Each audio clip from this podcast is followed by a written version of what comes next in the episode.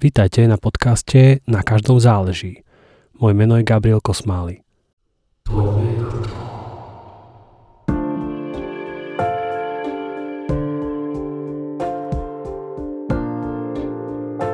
Spiritualita, náboženstvo, Boh, církev.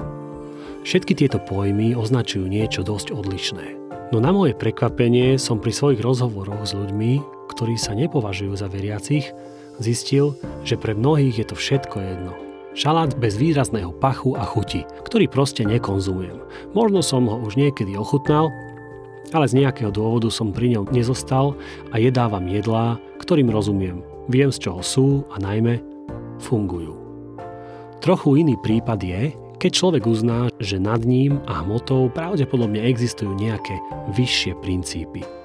Niektorí ich určitým spôsobom hľadajú, Niektorí majú aj pocit, že ich poznajú a pochopili ich. Niektorí dokonca tvrdia, že im tieto duchovné princípy slúžia. Akokoľvek, téma duchovná a spirituality je široká a asi najmä hlboká. Vo svete narastá trend tvrdenia, som spirituálny, no nie náboženský. Čo to znamená a aký je v tom rozdiel? Dá sa žiť svojou spiritualitou mimo organizovaného náboženstva alebo aspoň akých takých dogmatických presvedčení? Spiritualita alebo osobná a autentická viera sa často stavia do pozície správnej alternatívy vyprázdneného náboženstva. Ak je samozrejme vyprázdnené. Je čas vyhodiť poviazanosť náboženských zvyklostí a slobodne žiť svoju spiritualitu, ako ma vedie vlastné vnútro? Rozprávame sa s doktorom magistrom Reginaldom Adrianom Slávkovským, dominikánskym mníchom a kňazom. Na katedre filozofie Trnavskej univerzity učil predmety na témy filozofia a spiritualita, spiritualita filozofia a filmy, paradoxy a hranice racionality, indická a čínska filozofia a iné.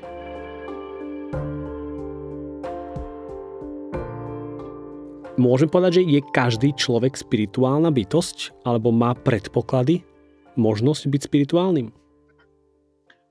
To je tiež taká veľmi dobrá otázka, ktorá z môjho pohľadu má, má takých niekoľko rovín. A ja poviem dve také základné. E, jedna je taká, že čím som starší, tým viac to vnímam tak, že e, najmä keď nepíšeme iba nejaké povedzme práce vedecké, ktoré sú abstraktné vždycky, tak abstrakcia znamená takú odlučenosť od konkrétnej reality. No ale keď myslíme na to, že sa v živote stretávame s, kon- s konkrétnymi ľuďmi, tak vlastne tre- treba povedať, že každý by mal na tú otázku odpovedať sám za seba. Čiže tam je dôležité, čo kto povie o sebe, či je alebo nie je spirituálna mm-hmm. bytosť. No ale potom je tá druhá rovina, ktorá ktorá tiež má zmysel a to je to, to by som nazval, že to je taký pohľad experta. E, pričom expert je vždycky človek, ktorý vlastne nesie skúsenosti tisícov iných, tak ako ten, kto, ja neviem, Einstein, hej, tak je známy ako niečo, čo vymyslel teória relativity, ale on iba nadviazal teda na tisícky iných, ktorí sa vôbec venovali prírodným vedám, fyzike. No a takto to platí vo všetkom a tento pohľad experta veľakrát ukazuje e, nám niečo, čo vlastne bežná skúsenosť nám buď zakrýva, keby sme chceli, tak ju objavíme, alebo by nám ani život nestačil, aby sme to sami objavili, keby sme chceli. Mm-hmm. Taká jednoduchá vec je to, že e, okrem teórie relativity také niečo hmatateľné, tak, tak vlastne to skúmanie fyzikálne prišlo e, k tomu, že tu máme mikrosvet, atómy a častice. No ale máme atomovú bombu alebo atomové elektrárne a to už je niečo hmatateľné, čo nakoniec sa prejaví v tomto svete, aby sme to nemali bez toho pohľadu expertov. A v, a v tomto zmysle môžeme povedať, že celá tá tradícia, e, taká humanistická, duchovná, filozofická, ukazuje človeka nielen ako toho, kto prežíva každodennosť a také tie bežné veci za obstarávanie tých základných potrieb, ale aj ako niekoho, kto má svoj vnútorný svet, kto hľadá hodnoty, kto dokonca má skúsenosti, ktoré sa z toho bežného rámca vymykajú, od takých jednoduchých, ako je zážitok krásy, fascinácie niečím, až po prežívanie údivu, tajomstva a prípadne posvetna. No a v tomto môžeme povedať, že hoci to nezažívame každý deň a z toho každodenného pohľadu, keď ideme na nákup, tak sa nám zdá to také trošku ako nadnesené takto hovoriť. Mm. Ale keď to zhrnieme, tak môžeme povedať, že áno a že v každom človeku e, teda niečo také je. No a tieto dva pohľady si podľa mňa neodporujú, sú komplementárne, lebo to jedno je takéto e, e, zovšeobecnenie z hľadiska akoby expertov, mm-hmm. ale druhá vec je spýtať sa konkrétneho človeka, čo teraz cíti, ako vníma svoju identitu a to je tiež dôležité pri konkrétnom rozhovore. Teda, ak človek si môže ako predstaviť, alebo si môže povedať, že aj on je spirituálna bytosť, alebo bytosť, ktorá má aj tento rozmer v sebe, aspoň jeho potenciál, je potom vôbec, keď sa bavíme o čisto, čisto spiritualite, aj keď stále neviem presne, o čo, čo to je, ale je potom dôležité v kontexte akého náboženstva alebo akej náboženskej mapy sa tá spiritualita nejako vyvíja alebo ako nad ňou rozmýšľame? No určite to je dôležité. To ináč aj religionistika nejako konštatuje túto vec. Ono to konštatuje z hľadiska toho, kto je skúmaný, čiže keď religionista skúma, e, vlastne povedzme ide skúmať nejaké kmene niekde do Amazónie, tak vlastne z hľadiska tých ľudí, ktorých skúma, ale tá religionistická metodológia je dobrá v tom, že ona hovorí, e, že tu je to oveľa dôležitejšie ako napríklad pri takom fyzikovi, ktorý ktorý zdanlivo len pozoruje, ja neviem, pohyb po naklonenej rovine a z toho odvodí vzorec a on tam je zdanlivo e, naozaj akoby niekto, kto, kto to nejako neovplyvňuje ani to, čo sa v ňom deje. Tak tu na to tak rozhodne nie je, pretože e, to, ako ten religionista vyrástol, čo pre neho znamenalo náboženstvo, ako sa voči nemu vymedzil trebárs, mm-hmm. ako ho mhm. sám pochopil, tak to má vplyv vlastne aj na to jeho skúmanie. Takže tam sa to nedá úplne oddeliť. Mm-hmm. No tak to je jeden taký rozmer, taký metodologický by som povedal. Uh, no ale potom, aj keď sa na to tak pýtame len, že hociaký človek, tak, uh, tak určite jedna z takých dôležitých vecí je, že sa proste narodíme vždycky do nejakej konkrétnej uh, rodiny, do nejakej konkrétnej kultúry No a to chtiac, nechtiac nás nejako ovplyvňuje. A aj keď niekto prejde takým vývojom, že sa cíti byť počas života členom treba aj troch alebo štyroch náboženstiev uh-huh. a niekto ide stále v tej istej línii, alebo niekto naopak vlastne akoby zneguje to, čo predtým žil, že sa treba vymedzi voči náboženstvu, v ktorom vyrástol, e, tak toto všetko je možné ale vlastne to prvotné e, tam, tam určite zohráva úlohu. Na to je niečo, čo si nevyberáme, do čoho sa rodíme a o čo môžeme, čo môžeme začať nejako reflektovať až od istého veku, keď už máme dostatočný nejaký e, súbor skúseností vlastných, na základe ktorých môžeme tak nejak kriticky e, sa vracať aj k svojej staršej minulosti. Mm-hmm. No napokon človek aj keby si niekto si by si povedal, že ja e, idem riešiť alebo pestovať, žiť svoju spiritualitu ako keby nezávisle na náboženstvách iných, nezaujíma ma to, ja budem počúvať svoj vnútorný hlas, dajme tomu a, a ako ma bude viesť a neviem čo, budem meditovať a podobne, tak je to pekné, ale stále je na tom pravdy to, že už len systém jeho rozmýšľania, už len to, že dajme tomu, že si povie, že ide sám podľa seba alebo nejako individualisticky vnútorne slobodne hľadať svoju spiritualitu. Už to samo o sebe, ten systém rozmýšľania vyšiel z nejakých kultúrnych vzorcov, rozmýšľania a tak ďalej a tak ďalej. Nie? Čiže je, na jednej strane si vieme, musíme povedať, že nie sme úplná tabula rasa a nejako nebudeme, akokoľvek sa budeme snažiť. Na druhej strane to asi ne, toto vedomie nemusí slúžiť na nejakú depresiu a na, na to, že, že chceme sa silou mocou vymaniť z toho svojho ako keby kľúča, v ktorom žijeme. Áno, áno. O tom hovorí aj filozofia, A má na to aj také pekné prirovnanie, že naše presvedčenia e, sú niečo, čo nám je dané. My vlastne si začneme uvedomovať sami seba, keď už nejaké presvedčenia máme, nejaký mm-hmm. pohľad na svet. No a potom sa podobáme ako, e, potom sa podobáme na loďku, ktorá, alebo na moreplavca, ktoré, ktorý pláva na loďke niekde v mori a vlastne si uvedomí, že že niektoré tie dosky, povedzme, keď to je taká nejaká drevená loď, mm-hmm. tak, e, tak sú poškodené alebo do toho no, narazil na nejakú skalu, potrebuje ich vymeniť a má tam treba nejakú zásobu, mm-hmm. tak to môže postupne meniť. Ale vlastne my sme ako ten teda človek na mori, ktorý mení takto dosky, mm-hmm. no ale vlastne nikdy nemôžeme akoby zísť úplnej nule, že keď vymeníme jednu dosku, tak to môžeme nejako ošetriť a sa mm-hmm. nám mhm. to môže podariť, ale nemôžeme naraz celú, roď, na tom, celú loď na tom mori rozobrať a, a na novo postaviť. My to môžeme len tak postupne akoby e, no, opravovať. Áno, no kým doplávame do prístavu, dajme tomu, tak dovtedy môže byť každá jedna časť loďky vymenená.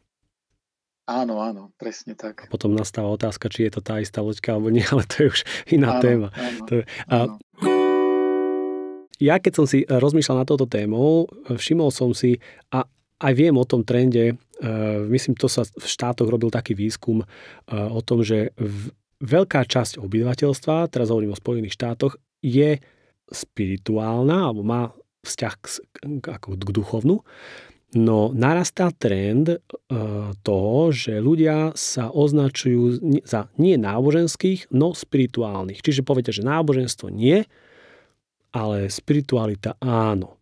No a všimol si si tento trend? Ak, ak, ako to ty vnímaš?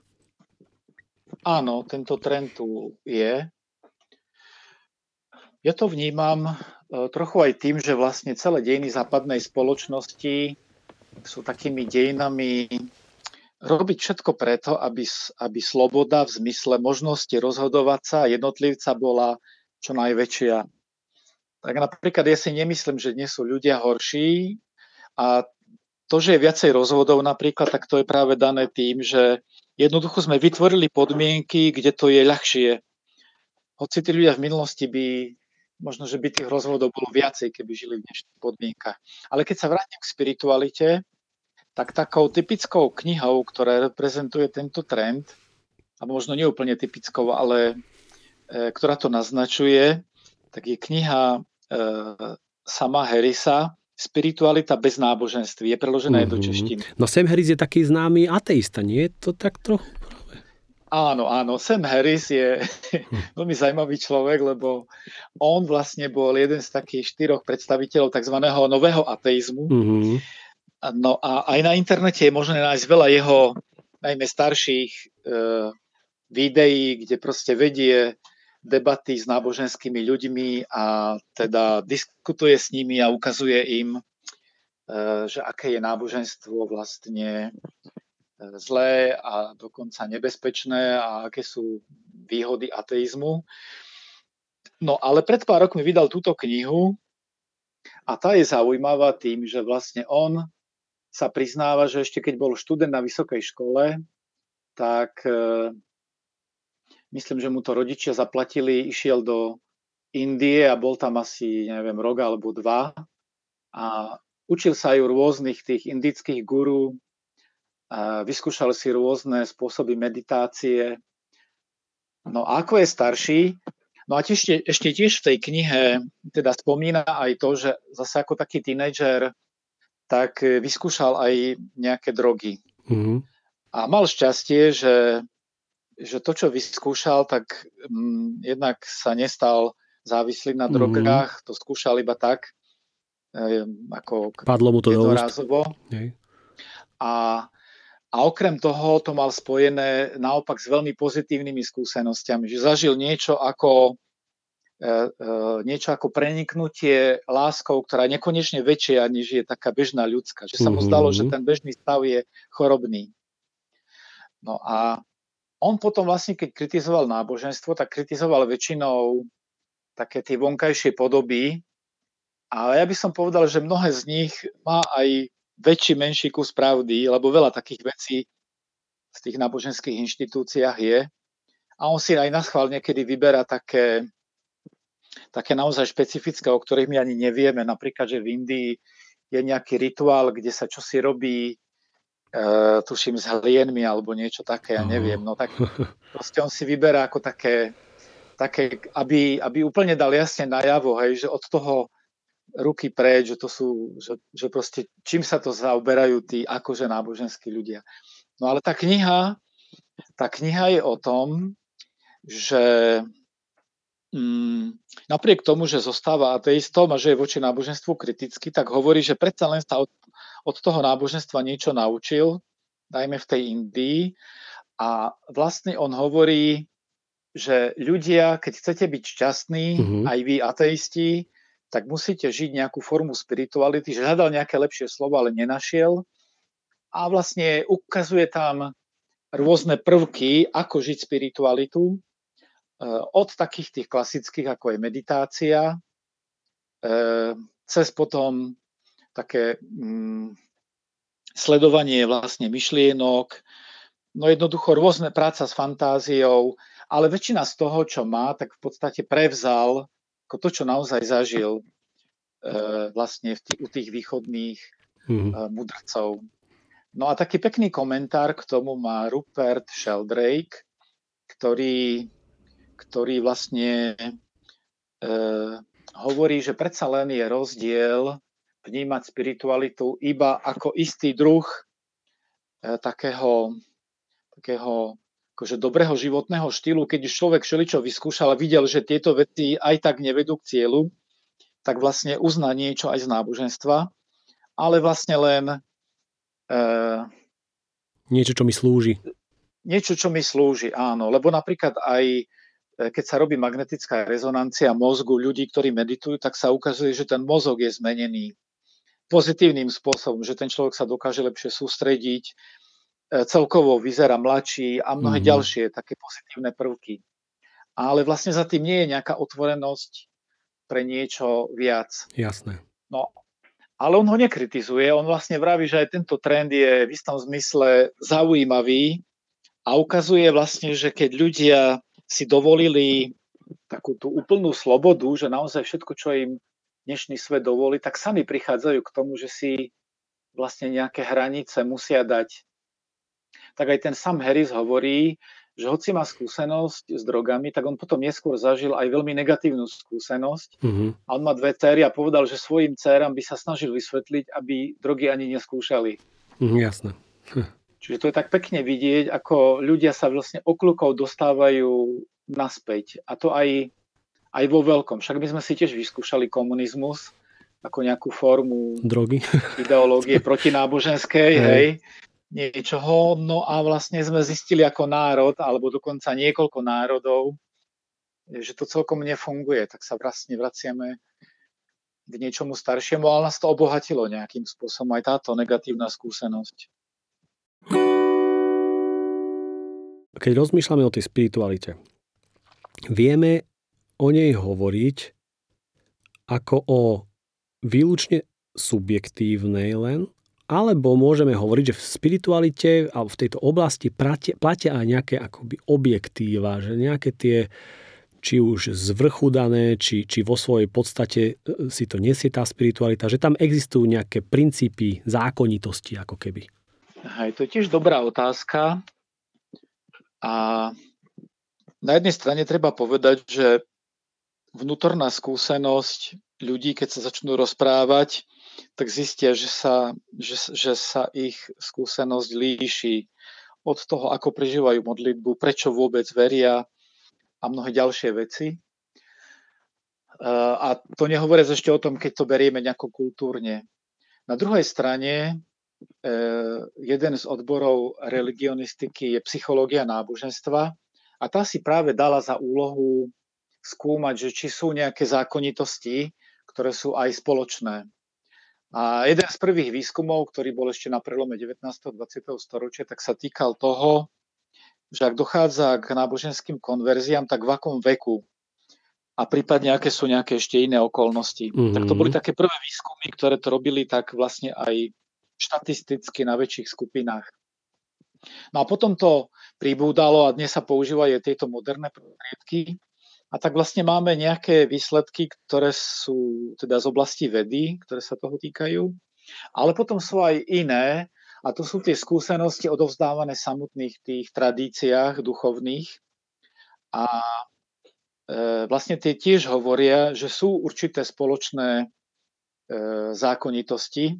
Mm-hmm. A spomedzi mnohých, napríklad aj v bežných takých nejakých príručkách, ktoré povedzme hovoria o duchovnom živote, napríklad z našej tradície Dominikán e, Reginald Dacik napísal, napísal e, takúto knihu Prameny duchovního života. No a hneď prvá kapitola je, že rozdeluje na také e, akoby tri e, e časové oblasti, tak ako vlastne aj v ľudskom živote, detstvo, dospievanie, uh-huh. dospelosť, tak vlastne, že také niečo aj v duchovnom živote, že je začiatočník, pokročilý a potom už nejaký taký skúsený. Akoby nejaké spirituálne zrenie alebo také niečo? Áno, áno, niečo také. Uh-huh.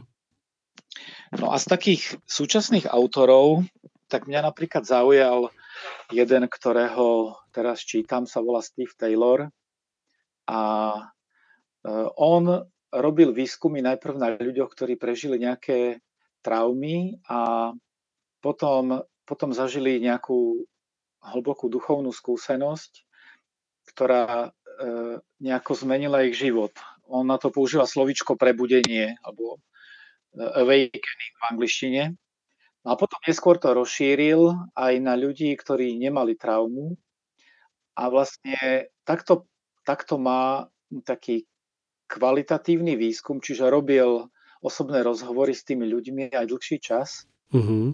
A tí ľudia sú, jednak majú rôzne kultúrne a teda aj náboženské pozadie a dokonca viacerí nemali ani žiadne náboženské pozadie a niečo také prežili a v knihe Leap, to je vlastne akoby taký skok uh-huh. v tom prežívaní, uh-huh. tak, e, tak vlastne e, sa snaží sa snaží pomenovať niekoľko takých základných črt toho, čo znamená, že ten človek zažije e, prebudenie. No ja spomeniem povedzme aspoň dva také dôležité. Jedno, kde sa zhoduje s mnohými inými autormi, tak to je to, že rozlišuje medzi prežívaním, ktoré vychádza z toho, čo sa zvykne nazývať ego. Mm-hmm. To je mhm. vlastne také centrum osobnosti, ktoré je E, sebastredné, zamerané na seba, porovnáva sa s druhými, bojuje s druhými, e, s tým, čo, sa, čo napríklad Jung potom nazval bytostné ja, self, teda e, alebo zase duchovne, v duchovných tradíciách sa potom o tom hovorí ako duch v nás, alebo majster Eckhart, zase Dominikán, tak ten hovoril o Božej iskre v, v duši človeka. Mm-hmm. No a, a vlastne e, to, že sa niečo zmenilo, že, že vychádza život z iného centra v človeku, tak to sa postupne prejavuje aj v jeho živote. Napríklad práve tým, že tá sebastrednosť e, vlastne klesá. Mm, človek sám seba vníma ináč No a tu je aj potom taký druhý prejav, ktorý je s tým spojený a to je to, že vlastne v tom stave sa človek považuje za oddeleného od ostatných, výrazne tak sám seba vníma, čo vedie aj k istej na jednej strane osamelosti a na druhej strane potrebe sa nejako s druhými porovnávať a nejako s nimi bojovať. No a ten druhý stav, tak ten vedie k pocitu toho, ako keby e, okolo mesta, v ktorom žije, padli múry, že už ich nie je treba, mm-hmm. ako niekedy v stredoveku. A vlastne prestane cítiť takú tú e, oddelenosť od druhých. On vie, že je v, stále v tom istom tele a že zhmotne to je ináč, ale vlastne to vnútorné prežívanie sa natoľko mení, mm-hmm. že sa už necíti oddelený ani od druhých ľudí, ani od e, ani vlastne nielen od ľudí, ale ani od prírody, a, vôbec... a tento princíp som ja počul viackrát, keď som počúval o rôznych skúsenostiach mystikov, kresťanských a tak ďalej. A, a je zaujímavé, že, že troštičku ako keby toto tento ako keby stav alebo poznatok alebo zážitok, ku ktorému tak, takému sa dá dojsť, sa podobá alebo už je pre niekoho na nebezpečnej, že malej, malá je medzi ním hranica medzi týmto zážitkom alebo touto skúsenosťou a dajme tomu takým monizmom, kde už sa potierajú rozdiely ako keby medzi objektom a subjektom a tak ďalej. A keď splinieme s prírodou, hej, že, že Boh nie je len v prírode, ale, ale Boh je príroda a tak ďalej. Uh, nie, nie je to zaujímavé, že, že aj ako keby kresťanskí mystici prichádzajú k, ako keby k podobným zážitkom. Nehovorím teraz, ako sa to volá, ke, keď, keď e, ľudia veria, že Boh je e, príroda. Panteizmus. Panteizmus, áno. Že, že nie je zaujímavé, že vlastne on už celkom blízko je to k týmto ako keby o, myšlienkam. No, ja to vnímam teraz tak, že panteizmus je taký náš racionálny názor, to je nejaké presvedčenie racionálne. A podľa mňa je trochu iné e, zastávať a bojovať za nejaké racionálne presvedčenia a potom pokúsiť sa vyjadriť svoju osobnú skúsenosť ja myslím, že panteisti, aspoň takí tí známi panteisti, že to boli skôr ľudia veľmi racionálne založení, ktorí si to tak proste logicky poskladali, že takto im to vyšlo. Ale zažitú vnútornú skúsenosť je niečo, je niečo ohodne iné. A e, to potom, keď sa nejako rozoberá ďalej, tak vlastne tam by bolo vidieť, že by aj niektoré veci potom ináč pomenovali No ale najmä človek, ktorý takúto skúsenosť má, tak by sa asi s panteistom proste nehádal o názory, lebo to je jeden z prejavov toho, že keď sa stratí ego, tak sa stratí potreba hádať sa o nejaké názory. To mi pripomína, Richard Roth toto popisuje ako keby tie dve polovici života, že prvá polovica, toto je tá druhá polovica života. Keď už si Áno. schopný prijať paradox, e, oveľa menej ťa zaujíma nejaké súdenie a tak ďalej a tak Áno. ďalej, oveľa viac je toho a hej, presne to popíšeš. No ale kľudne vráťme sa ešte k tomu, ako si hovoril, ešte ako e, ten autor, ktorého si popisoval, ako došiel k týmto e, ako keby poznatkom. Či? Áno. On on e, na začiatku tej knihy aj hovorí, že rozmýšľa dlho, ako to popísať, lebo sú také pojmy, ako je napríklad na východe sa hovorí o osvietení, obrátenie, uh-huh, metanoja, vlastne to zase z kresťanstva.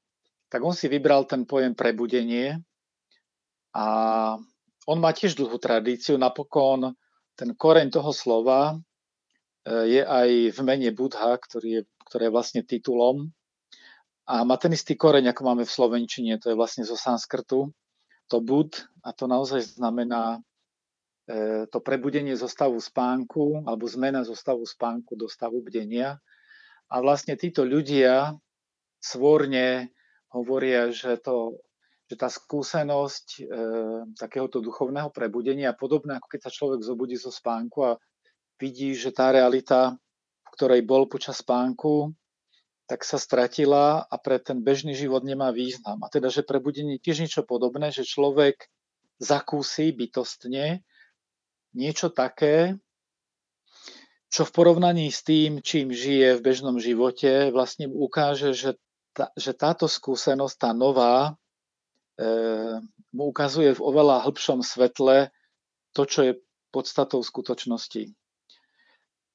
Taký najznámejší autor, ktorý o tom hovorí, je Platón, tak on o tom hovoril tak, že všetko, čo vnímame zmyslami, sú len tiene. Tak na jednej strane to je taká tá pozitívna stránka, tá negatívna je, že vlastne Platón potom e, hovoril o tom, že, že telo je iba väzením duše, tak to zase bola taká tá, ktorá nie je veľmi e, prítomná v tých mystických smeroch. Mm-hmm tie berú človeka celostne, nie takto rozdelenie. Áno, že ten dualizmus, ktorý vlastne ovplyvnil, myslím, že aj kresťanstvo, západné kresťanstvo, nie, že áno, to, áno. ten dualizmus zase, áno, ako hovoríš, nie je, a nie je súčasťou týchto, týchto zážitkov, ktoré hovoríš, alebo poznatkov. No a ja sa musím povedať, že on hovorí teda ten Taylor, že by si netrúfal o tom niečo písať, keby aspoň v niečom to aj sám nezažil. Mm-hmm. Čo by asi tým ľuďom veľmi nerozumel. No a ja vlastne, aj to, že som v Reholi, tak, tak za tým sú nejaké také e, skúsenosti, ktoré mi prídu teraz ako také veľmi letné, že som sa niečoho dotkol, ale to je také ako keď, ja vlastne mám skúsenosť, že keď, keď som sa dostal do takej, e, do takého nejakého hlbšieho vzťahu, bližšieho s ľuďmi, tak vlastne každý pomenoval dokonca aj neveriaci nejakú skúsenosť, ktorá pre neho bola zvláštna, ale tým, že sa neopakoval alebo tak, tak mm-hmm. proste na ňu zabudol a už sa k nej nevracal. Ehm, čiže skoro každý človek to má. No a mňa takéto skúsenosti, takéto letmé, viedli nakoniec aj k tomu, že som sa rozhodol vstúpiť do Rehole a boli pre mňa takým svetlom. No ale minulého roku, keď som e, bol už druhýkrát operovaný na nezhubný nádor mozgu a bol som v nemocnici, tak som zažil e, také skúsenosti, ktoré boli oveľa silnejšie a vlastne ako by mi dali naozaj nahliadnúť e, do e, proste nejako hĺbšie do reality. Teda nie, že by realita bola iná, mm-hmm. ale ako keby sa mi naozaj otvoril ten kanál tak ako fyzikom, že vlastne nám sa zdá, že ten stôl je pevný, ale my vidíme, že tam sú atómy, pod nimi sú kvarky a pod nimi ešte niečo ďalej.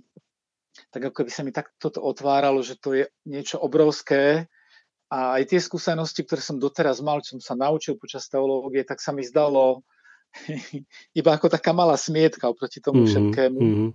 A to vnímam, že to bolo iba také ako malou kľúčovou dierkou sa pozrieť niekam a že teda to je obrovská vec. No a potom sa mi to zase zavrelo, tak sa vrátil do takej bežnej skúsenosti. Popíš trošku viac v zmysle, v akom kontexte sa ti to stalo, že predpokladám, že nie, samozrejme, že teraz náhodou niekto si bude myslieť, že mm, práve keď Reginalda operovali, práve vtedy sa mu to stalo. Asi nie, predpokladám, kedy to bolo, počas modlitby, meditácie, pred, po, počas pre, zažívania nejakého strachu alebo, alebo ako? Ja poviem najprv taký širší kontext, že keď hovoríme o spiritualite, tak ja si uvedomujem, že moja cesta je dosť iná než možno mnohých iných ľudí, lebo e,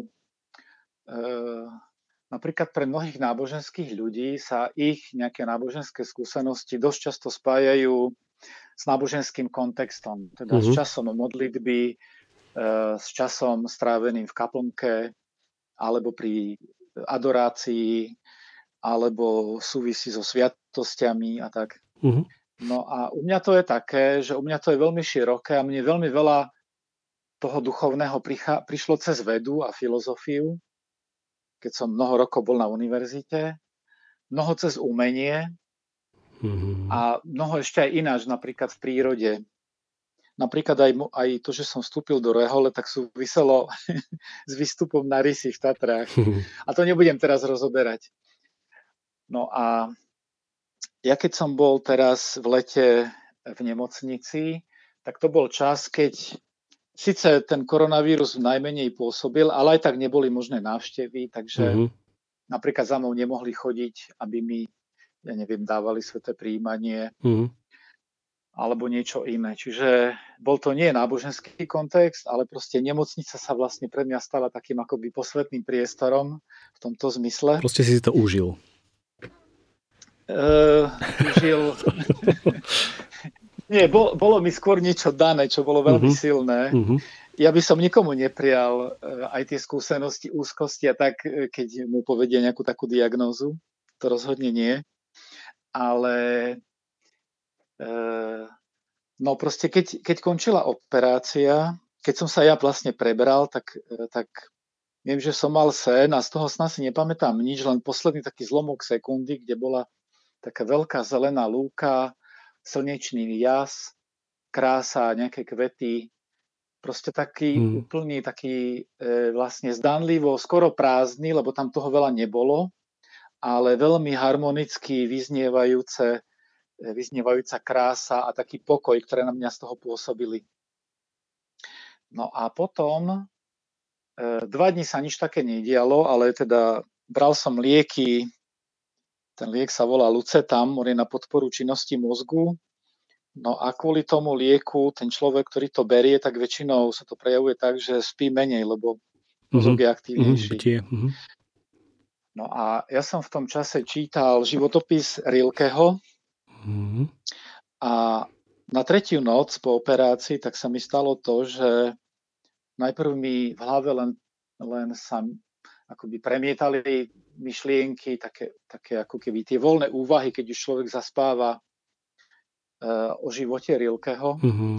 Ale to sa nejakým takým spôsobom spojitým, to nebol nejaký skok, akoby do inej reality, mm-hmm. ale tak vlastne kontinuálne to prešlo do stavu, keď som mal pocit, keby sa otvorila, otvorila nejaká brána a mm-hmm. začalo prichádzať svetlo. E, teda to neboli nejaké nové informácie, ale to bolo skôr Eh, akoby nahliadanie mnohých vecí z môjho života, vôbec z reality, ako vyzerá, z toho, čo som zažil, knihy, ktoré som čítal, v novej perspektíve, v ktorej to bolo oveľa komplexnejšie, jasnejšie a najmä e, aj uzdravujúcejšie. Napríklad konfliktné situácie z minulosti mi boli nasvietené tak, že som videl ich zmysel a som cítil, ako sa vo mne niečo uzdravuje, že tam, kde boli nejaké staré zlosť na niekoho, hnev a tak, tak sa to všetko rozplynulo. Hm. No a prinášalo to také stavy, že ja som mal chuť sa tak nejak usmievať a proste skakať od šťastia, čo po operácii je také čudné, lebo som mal ešte obandažovanú hlavu. No ale ja som si od začiatku bol vedomý, že sa nejako ani k tomu nemám upínať uh-huh. a že ak niečo také zažívam, tak je to proste vec, ktorú na jednej strane je dobré niečo z toho si zaznamenať, aj keď to sa nedalo, lebo toho bolo toľko, že to by bolo na mnoho. Ale že to je skôr e, záväzok, že čo s tým neskôr v živote urobím. Takže takto to aj vnímam, že tieto veci, ak človek niečo také zažije, tak e, a najmä ak už predtým niečo vie, lebo keď to zažije človek, ktorý vôbec nevyšiel žiadneho z náboženského prostredia, tak ako ten Taylor popisuje, tak on tak rozmýšľa nejako, čo s tým. Niekto s tým neurobi nič, niekto sa len poteší, alebo to pozitívne nejako zmení jeho život a ďalej sa tomu nevenuje. Mm-hmm. No ale ja osobne to vnímam tak trochu ako taký záväzok. Nie v zmysle, nie v zmysle, že by mi niekto niečo hrozil, keď to nevyužijem. Skôr to naozaj vnímam proste ako nejaký ako nejaký dar, ktorý, e, ktorý ma proste zavezuje k tomu, že, že je dôležité, čo robím, ako robím a ma zavezuje aj v takých tých bežných veciach, napríklad to, že ako umývam riady treba v kuchyni alebo tak. Mm-hmm. Aby to neboli iba ako zdanlivo nejaké vznešené veci. To, to, čo hovoríš, ja by som o tom vydržal veľa počúvať, ale napísal som si tri poznámky a ne, nedá mi ich teraz nespomenúť. Zaujímavé mne bolo, keď si spomenul, že niektoré rany, dajme tomu ako hádky alebo nejaké, nejaké z minulosti, boli ako keby ti nasvetlené z iného pohľadu a ako keby uzdravované.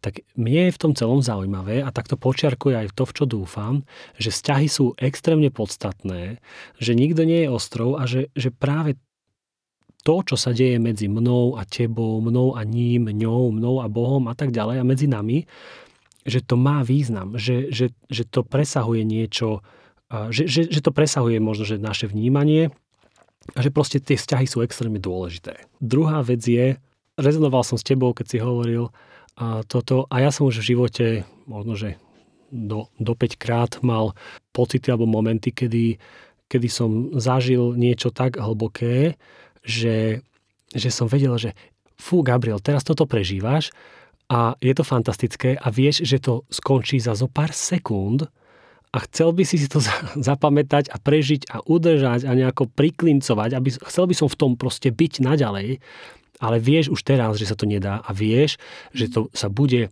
ako keby vyprchávať z teba, že časom vždy menej a menej a menej a, a, buď, a chceš sa toho držať zubami, nechtami ale proste to je niečo, čo, čo neudrží. Že to, to, to, však nejako podobné to bolo, nie? Áno, áno. A zjednodušil som to. A posledná vec, prečo nám dáva Pán Boh niekedy len také záblesky toho, toho, toho absolútna tej krásy. Vieš, že, že rozmýšľam, že sa tak potom pýtam sám seba, že Bože, prečo, prečo len tak krátko? Veď akože zabilo by ma, keby to trvalo trochu dlhšie?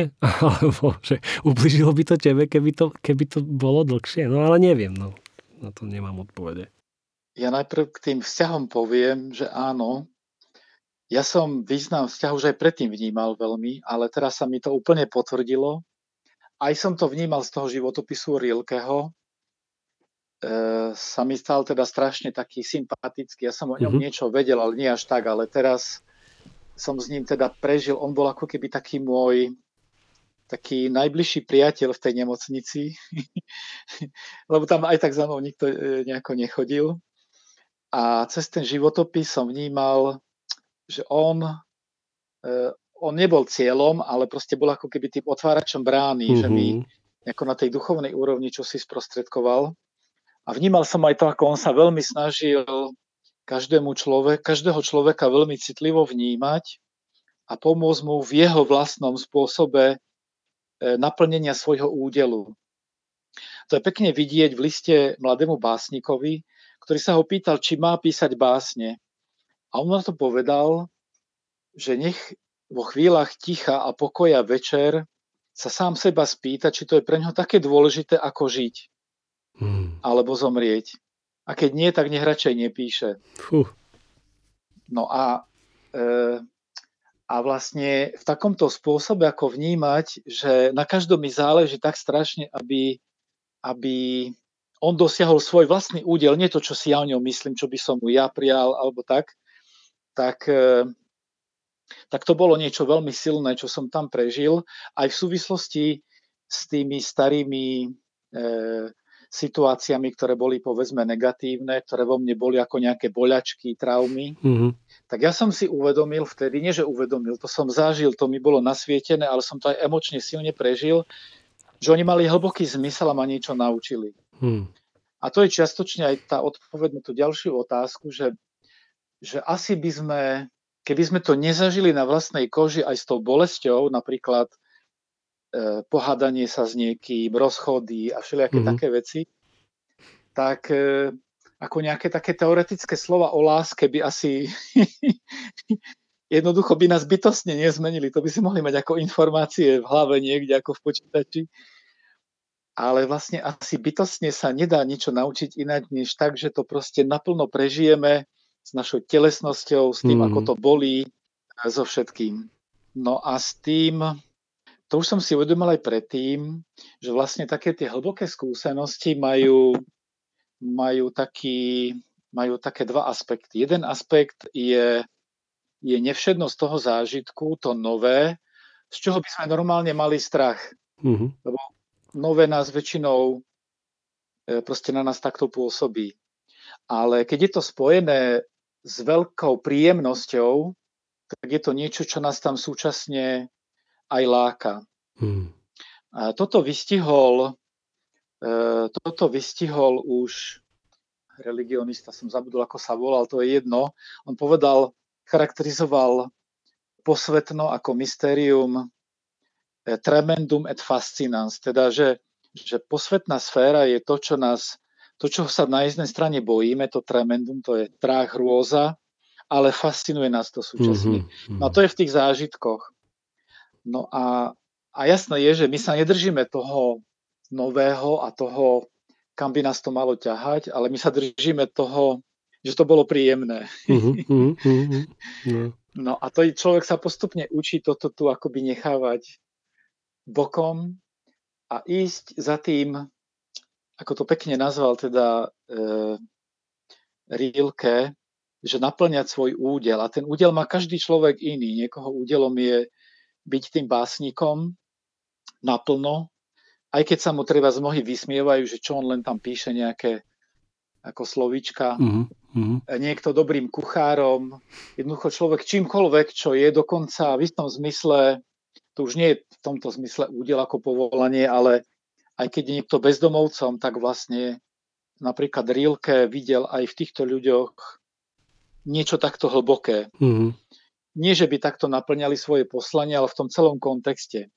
Mm. No a jedna z tých vecí, ktorá sa mi takto tam akoby nasvietila, tak bolo to, že, že keď každý z nás naplňa svoj údel a žije naplno v prítomnosti to, čo by mal žiť, za čom by mal ísť, čo sa mu osvedcuje, čo hľadá v úprimnosti, tak akoby e, hľadal miesto pre, pre, svoje, pre svoju časť, keď máme takéto veľké puzzle, ako sú to detské skladačky alebo budové sa volajú pucle. No a, ale to môže vlastne nájsť iba vtedy, keď aj tí ostatní hľadajú svoje miesto. Lebo sám by vlastne nemohol to nejako trafiť, lebo to jeho miesto mm-hmm. je práve mhm. dané tým, čo je okolo. Čiže preto my potrebujeme tých ľudí, že, my, že vlastne spiritualita, aj keď sa týka vnútra konkrétneho človeka, tak je vlastne vždycky prepojením s tými ostatnými, že to je neoddeliteľné. Čiže vlastne dá, vieme povedať aj do určitej miery, že aj hlboké zážitky druhých môžu byť naše vlastné zážitky? No oni keď to prežijú, tak nás to môže nejako ovplyvniť.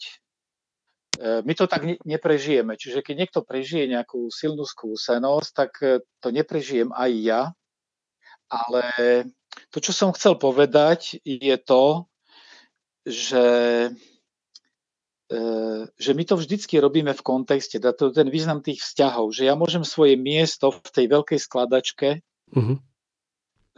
nájsť len vtedy, keď, keď tam budú, keď, keď ako aj tí ostatní budú hľadať svoje miesto a keď ho tí, ktorí sú tam blízko mňa, nájdu práve tak, ako je to potrebné, ale tí zase závisia od ďalších, čiže takto sme vlastne všetci prepojení. Čiže tá, tá skladačka vlastne sa podarí len vtedy, keď každý to svoje miesto hľadá. A v tomto zmysle sa teda ovplyvňujeme navzájom.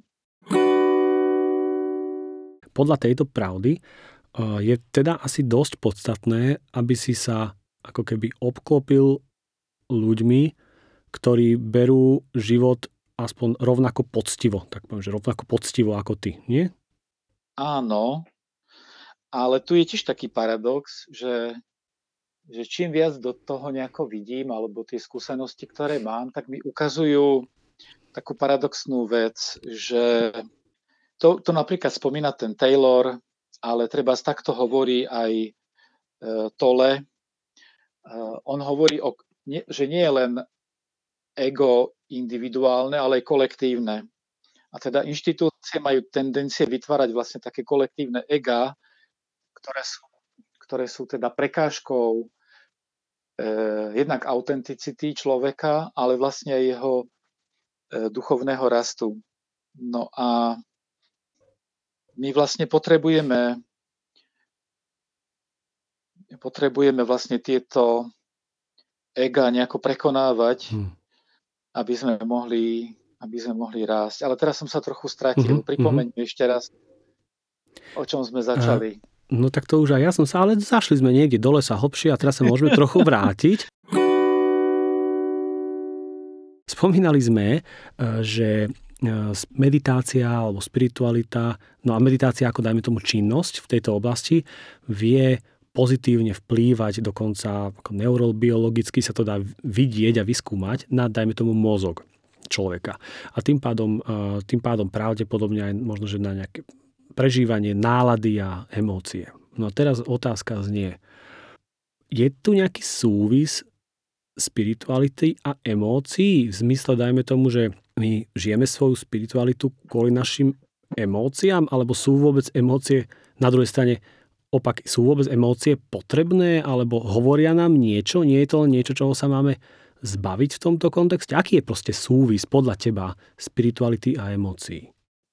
V tomto mi eh, v tomto sa teda moje také poznanie, najmä za posledné roky, dosť výrazne zmenilo. Častočne to už bolo aj predtým. Eh, najprv mi k tomu asi pomohli kontakty so ženami ako takými viac emocionálnymi bytostiami. A za posledné roky okrem iného chodím teraz na e, kurz formátorov do Krakova. Ten je taký komplexný, dvojročný, kde máme teda 13 týždňov za 2 roky. No a jedna, jedna téma, ktorú sme riešili, bola téma emocionality. A oni v tom nie sú výnimoční, to vlastne len hovoria to, aký je trend dnes aj teda v tej oblasti spirituality a náboženstva. A to je to, že emocionalita naša je niečo veľmi vzácne. Vzácne je v tom, že vlastne emócie sú akýmsi jazykom, tak ako nám napríklad môžu niečo povedať naše sny, tak, tak emócie vlastne sú reakcie tela na určité situácie a tie nám vždy niečo povedia dôležité pre nás. To, čo je problémom, je, že západná civilizácia sa stala veľmi racionálnou a ja teda sám za seba musím povedať, že ešte aj tým, že som pôsobil na univerzite, učil som dokonca mm-hmm. logiku, čo je taký akože vrchol toho racionálneho snaženia, tak som bol do tej racionality teda úplne ponorený a som v nej bol zahrabaný. No ale vďaka tým okolnostiam tým e, milým ženám od teda e, tých doma, hej, ako mamka, sestra, cez, cez e, proste naše sestry a, a ďalších ľudí, a ďalšie teda ženy.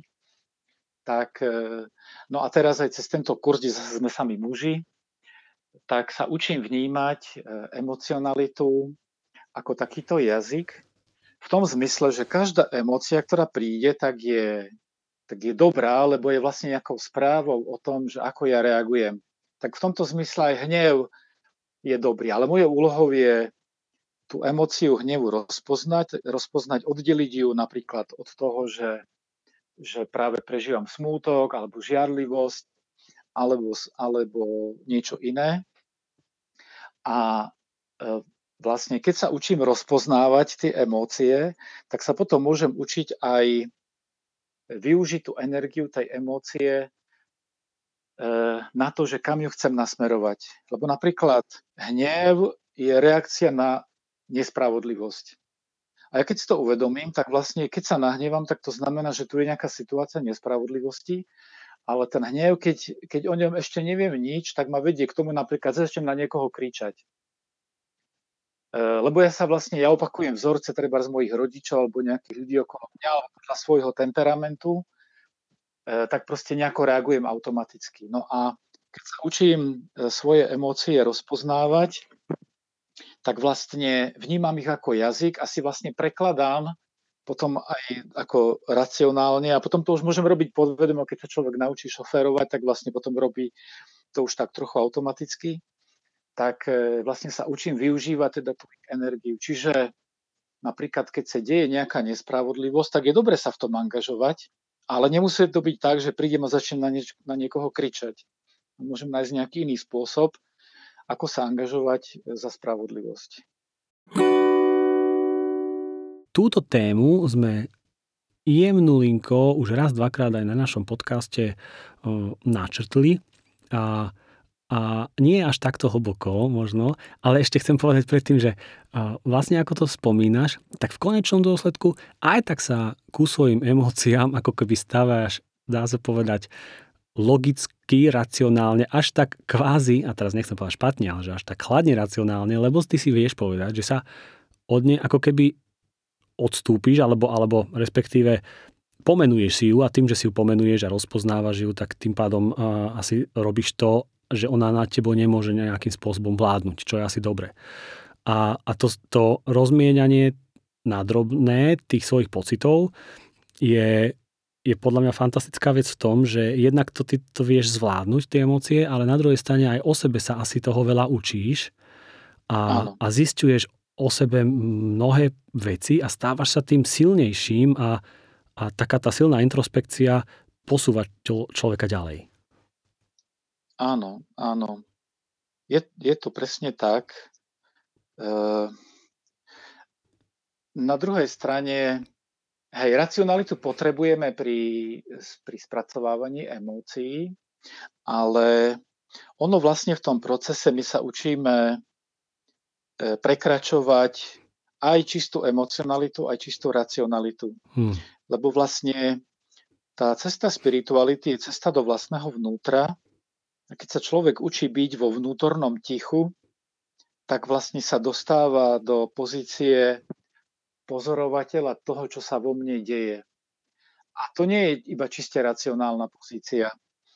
Vlastne to je aj základ meditácie, ktorá teda má e, dejiny mm, už niekoľko tisíc rokov a vlastne naozaj nejako spočíva v tomto vnútornom stíšení, lebo my bežne žijeme tak, že keď sa snažíme, ja som to niekedy so študentami robil na univerzite, že keď sa snažíme pol minúty byť vnútorne ticho, tak zistíme, že nás napadne nejaká myšlienka, že máme nejaký pocit, že nás začne niečo svrbieť a tak. A teda vlastne, že to naše vnútro je strašne bohaté, nehovoriac o, vôbec takej základnej, základnom pocite živosti tela. To sú aj také cvičenia, že e, treba zdať si pred seba ruku a uvedomiť si ju nielen ako vec, ktorú vidím, ale jej znútra vnímať akoby jej energiu a jej živosť. Mm. No a tieto veci sa učíme vlastne e, v tom vnútornom tichu. E, tak to je teda tá jedna stránka. Ale potom tá duchovná k nej nemusí patriť iba pomenovanie, dokonca aj emócie, ktoré neviem pomenovať, tak keď som v tichu, tak si ich môžem uvedomiť a môžem robiť ich odovzdávanie. Že vlastne to všetko, čo v sebe prežívam, tak odovzdávam, keď to poviem kresťansky, tak odovzdávam to Bohu. Mm-hmm. A nechceš to povedať kresťansky? No tak e, povedzme by to ten sam Harry spomenoval e, nejako tak, že, že v našom mozgu sa e, teda ako zmeníme, ja, povedzme, beh ja. neurónov, alebo on by to pomenoval nejako ja, ináč. No. Ja, ja. A treba by to povedal ešte ináč, mm, ja neviem, nejaký indický jogín. Jasné, jasné, jasné. A vieš, čo je zabijak tohto celého? Poviem to veľmi, mobilný telefón. ty vlastne ako si spomenul to, že z tvojho vnútorného ticha vyvstávajú, môžu vystať uh, zaujímavé myšlienky a, a, a poznatky a tak ďalej, tak a to sa deje práve podľa mňa aj v momentoch, kedy, alebo najmä, kedy aj to nečakáš a kedy žiješ proste v nejakom tichu. A už len taký jeden, a ja to teraz strašne znaturalizujem a prinesiem dole, už len taký moment, keď človek chodí na záchod keď nebol mobilný telefón, tak keď ani kniž, knižku nemal niekto na záchode, tak si tam sadol a chvíľu tam bol a z takého toho precitnutia mohli mu napadnúť zaujímavé myšlienky a posúvať ho dopredu a ďalej. Ale keď človek má v ruke mobilný telefón, tak proste, v ka- ja som to na, to na sebe si všímam, v každej jednej sekunde nedávam svoje mysli šancu, aby sa niečo také stalo, ale vždy automaticky len niečo, niečo bezduché robím na tom telefóne. A, a preto je dôležité podľa mňa niekedy sa ako keby kvázi nudiť alebo stíšiť sa, alebo nerobiť nič ako keby. Nič, ničím sa nezaoberať. Áno, to môže byť e, veľmi dobrá vec je napríklad prechádzka v prírode. Mm-hmm. Ja som pre tou operáciou bol pol roka s mamkou nebol som v našej komunite a kvôli koronavírusu mi odkladali tú operáciu pol roka. Hmm. Uh, no a tak sme chodievali na prechádzky, lebo inde sa veľmi nedalo. Uh, a ja som aj predtým chodieval, mal som to rád, ale s mamkou to bolo jednak menej, pomalšie, a bolo také viacej kontemplatívne tak som si na to tak zvykol, že teraz, aj keď som tu vo zvolenie, tak veľmi rád chodievam.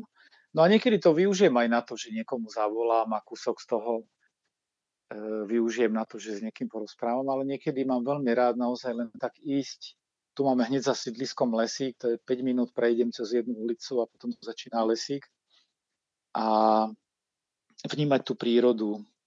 E, príroda vlastne keď sa tomu otvoríme, tak úžasným spôsobom je schopná vnášať práve ten pokoj, na rozdiel od toho, hmm. čo si vravel s tým mobilom. Mm. Ale paradoxné je, že keď sa človek učí tomu vnútornému tichu, tak od istého momentu ani takéto vyrušenia nemusia byť nakoniec vyrušením, že keď posilňuje to vnútorné ticho, tak ono sa môže stať takým silným, že prestane to robiť tak príliš nutkavo tie veci. Či už ten mobil, alebo nejaké iné, aj všetky dobré veci, ktoré robíme, tak ich robí s takou, s takým väčším pokojom a sústredením. Nie na to, že čo si stíha, aby rýchlo využil čas, ale proste tak pokojnejšie robí práve to, čo treba robiť. A akoby sa ponára do hĺbky, do hĺbky toho diania, to, čo psychológovia nazývajú flow. Vo, vo svetle myšlienok, ako zhruba by som možno povedal, ako uh, hovoril Talhard de Chardin, dajme tomu, že ten motív uh, vyvíjajúceho sa človeka alebo človeka, ktoré, ktorý vývinu, ktorý smeruje k nejakému až takému vyššiemu princípu, vyššiemu naplneniu uh, samotného človeka alebo človeka v, aj v kontexte stvorenstva Božieho, kresťanským jazykom by sa to dalo nazvať možno, že aj že posvedcovanie a podobne.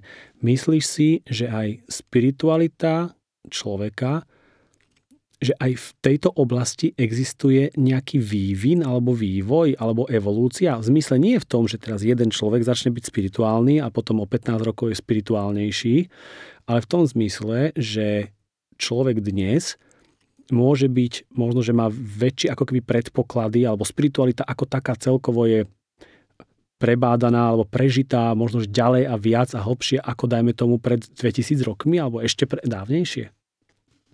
Mnohí to hovoria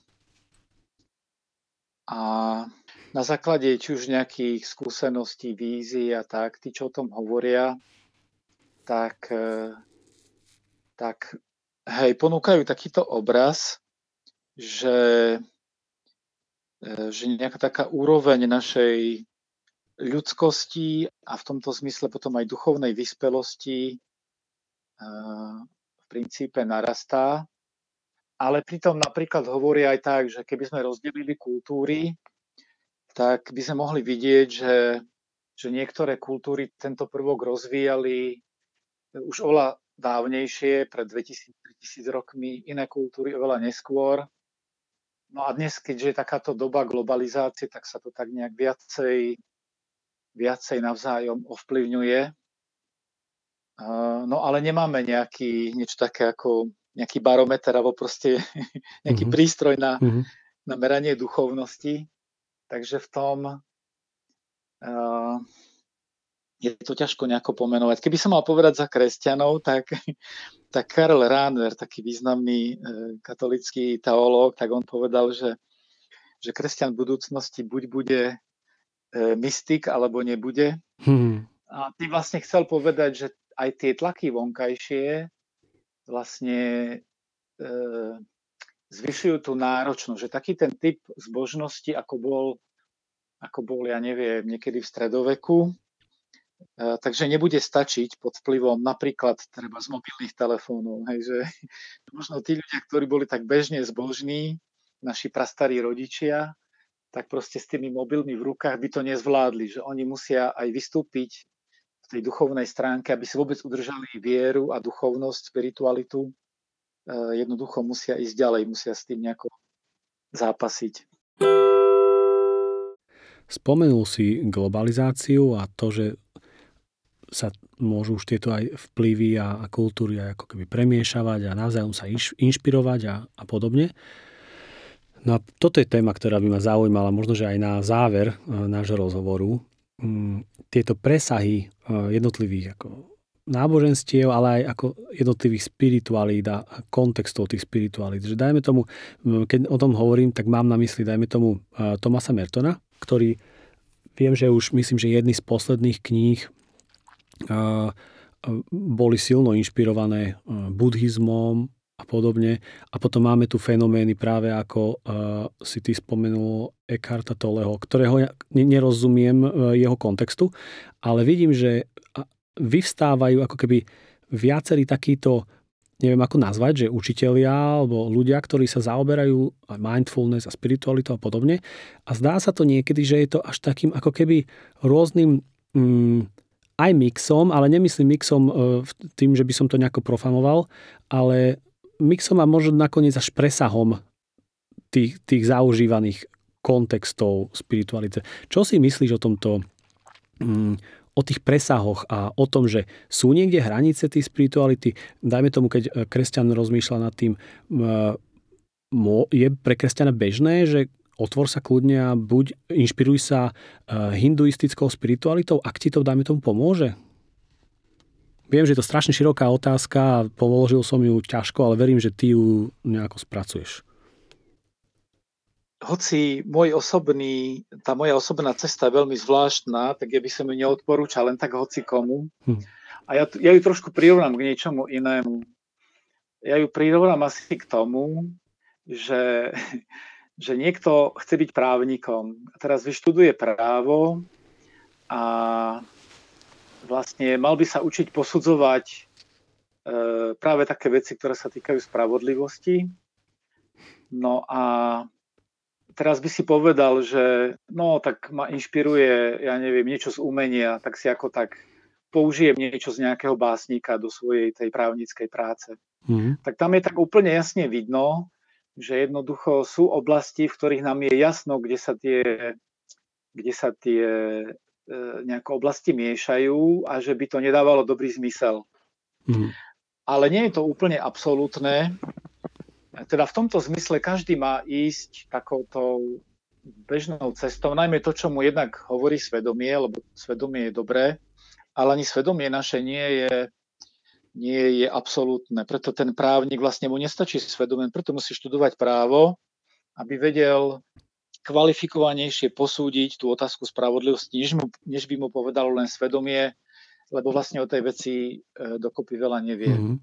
No a v tej oblasti spirituality ja to osobne vnímam tak, e, že, že to svedomie by nám malo hovoriť ako proste nejako tak ľudský ráz. K tomu je potrebná pokora. Tá pokora nám hovorí, že nemáme nejako bezduchu a len tak hľadať napríklad preto, aby sme mali zážitky len aby sme zažili niečo nové, exotické a tak. Že to je taká príliš slabá motivácia, hoci mnoho ľudí to vedie. Ja som to videl, keď som učil indickú a čínsku filozofiu, tam sa hlásili mnohí študenti, len preto, keď som sa ich pýtal na motiváciu, tak polovica bola taká, že proste je to pre nich exotické. Exotika, tak to mm-hmm. No.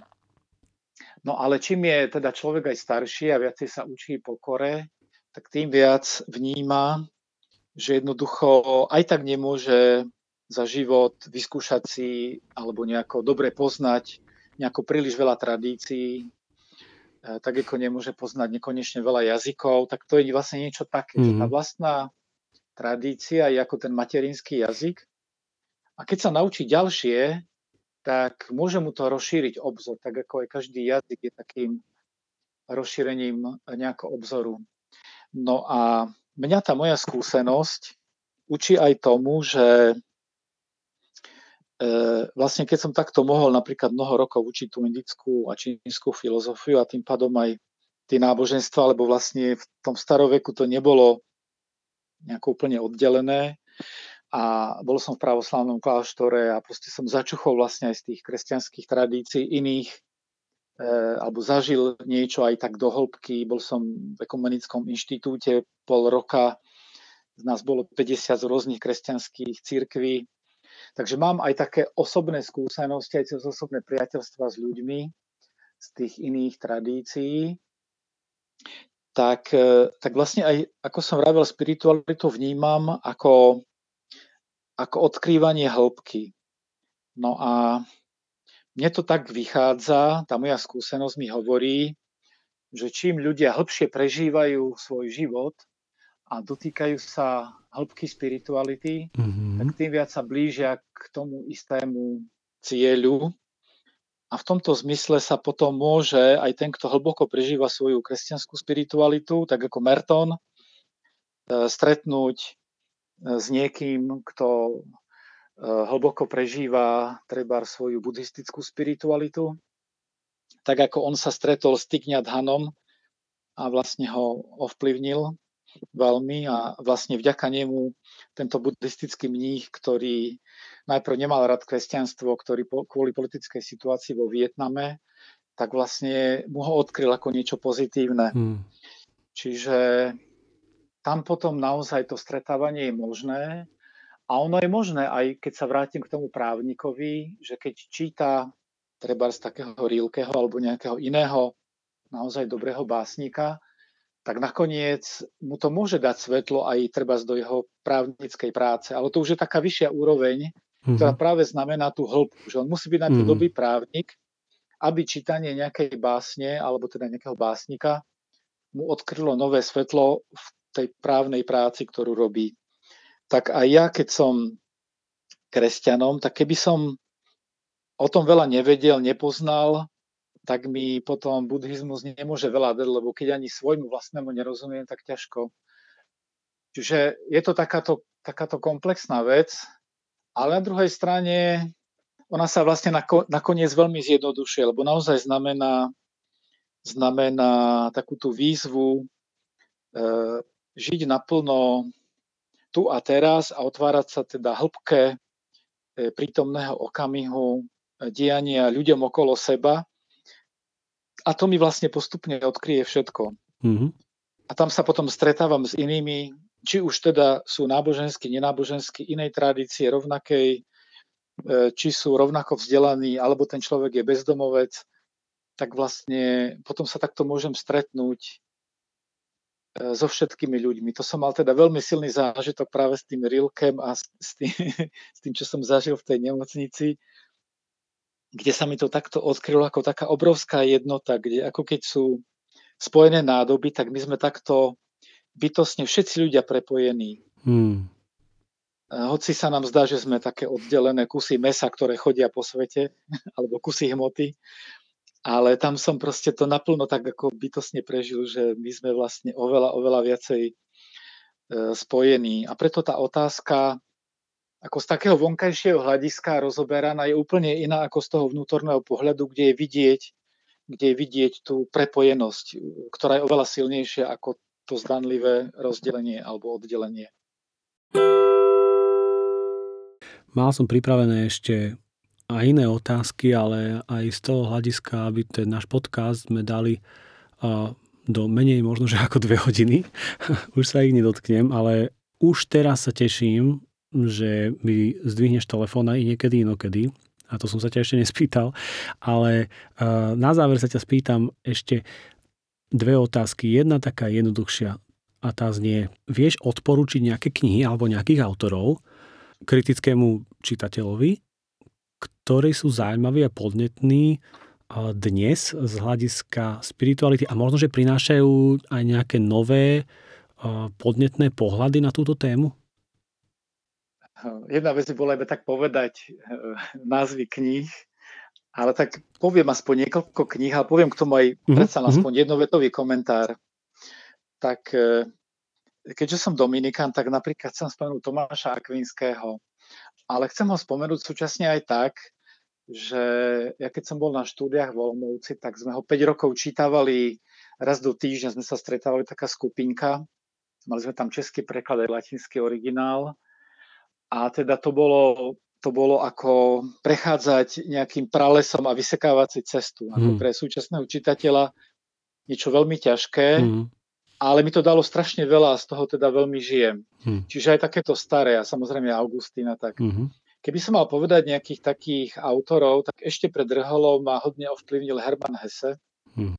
To je e, vlastne beletria, ale veľmi hlboko e, ako otvárajúca ten duchovný rozmer.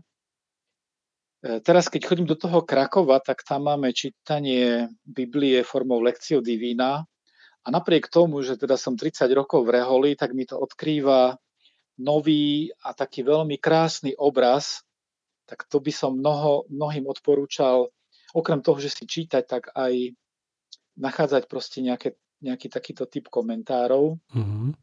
No a potom z takých úplne súčasných autorov, tak naozaj ten Eckhart Tolle e, mi teda veľmi veľa, veľmi veľa nejako dáva, hoci on sám vlastne čerpá, teda čerpá najmä, on to je, jeho diela sú takou interpretáciou jeho vlastnej skúsenosti a potom, aby to vysvetli, tak to, tak to na to používa niečo z kresťanstva, z buddhizmu, tak ale to nie je mix. Mm-hmm to je vlastne naozaj vnútorne niečo veľmi koherentné, vďaka tomu, že, že, že on vlastne stále akoby to navezuje na svoju vlastnú skúsenosť. Potom aj ten Richard Rohr, ktorého si spomínal, uh, Pete Griffiths je taký zaujímavý, je taký zaujímavý uh, teda anglický mních, ktorý už zomrel, žil najprv polovicu života v Anglicku, potom v Indii a on takto popisuje vzťahy vlastne uh, skúseností teda rôznych tých tradícií, ktoré naozaj naplno zažil a taká jeho kniha je napríklad Sňatek medzi východem a západem, kde popisuje skúsenosť hinduistickú, kresťanskú a židovskú. E, vlastne na základe tých svojich skúseností, v čom môžu človeka obohatiť. Mm-hmm. No a z umenia a poézie, teda ten Rilke, tak ako to je pre mňa e, niečo veľmi silné. No a mohol by som spomínať oveľa viac, ale tak aspoň tak niečo z toho čo buď v minulosti ma teda významne poznamenalo a som tomu venoval roky, alebo, alebo aj v súčasnosti ma to obohacuje. Výborne, tak poslucháči si môžu pozrieť, vygoogliť alebo dohľadať, ak, ak ich niečo z toho zaujalo. No a posledná otázka, ako najjednoduchšia. Sice sme na ňu neboli pripravení, ale možno, že ju budem dávať každému, s kým sa takto rozprávam. Čo je pre teba evanílium? Radostná zväzť. Takto, že uč, učebnicovo si mi odpovedal, že? E, na jednej strane to môže znieť veľmi formálne, lebo to je slovenský preklad greckého slova, mm-hmm. ale po tých skúsenostiach, ktoré mám, tak e, ja ešte ti poviem jednu vec k tomu, že keď som, ty sa pýtal, či môže, že prečo tie skúsenosti nemôžeme dostať nejako naraz. Ja, ja keď som prežíval tie stavy, tak toho bolo toľko, také intenzívne a toľko veľa radosti a pozitivity a navyše tie lieky, že ja som si bol vedomý, že ja to musím vypnúť, lebo moje telo to nevládze prijať. Mm-hmm. Naozaj ono sa nedá naraz fyzicky uniesť to všetko, čo by nám Boh mohol dať. Oh. oh. Takže e, ja by som povedal, že som, že som síce zažil aj ťažké všelijaké obdobia, stavy, ale vlastne to všetko bolo prekryté a, e, a tak ako to bolo aj na začiatku, čo ma do Rehole priviedlo, tak, tak aj teraz e, by som to pomenoval tak, že som bol taký prekvapený, aká obrovská radosť, e, pozitivita a krása je za tým všetkým, k čomu my tak sa ako namáhame, snažíme ako tí krtkovia si proste robíme nejako diery a zrazu príde obrovské svetlo, ktoré je, ktoré je ktoré ďaleko presahuje vôbec naše nejaké, nejaké tušenia. Počúvali ste epizódu podcastu Na každom záleží o spiritualite. Naším hosťom bol páter Adrián Reginald Slavkovský. Vaše nápady, otázky a pripomienky nám môžete posielať na e-mail gabriel.jpk.sk Budeme vám veľmi vďační, ak nás podporíte môžete tak urobiť na www.jpk.sk lomeno chcem podporiť. Ak môžete, pomôžte nám šíriť túto epizódu ďalej, pretože na každom záleží. Majte sa dobre a nech vás ten, ktorý je za vecami a vo veciach, ktorý je nemerateľný a nekonečný, vedie správnym smerom ku nemu.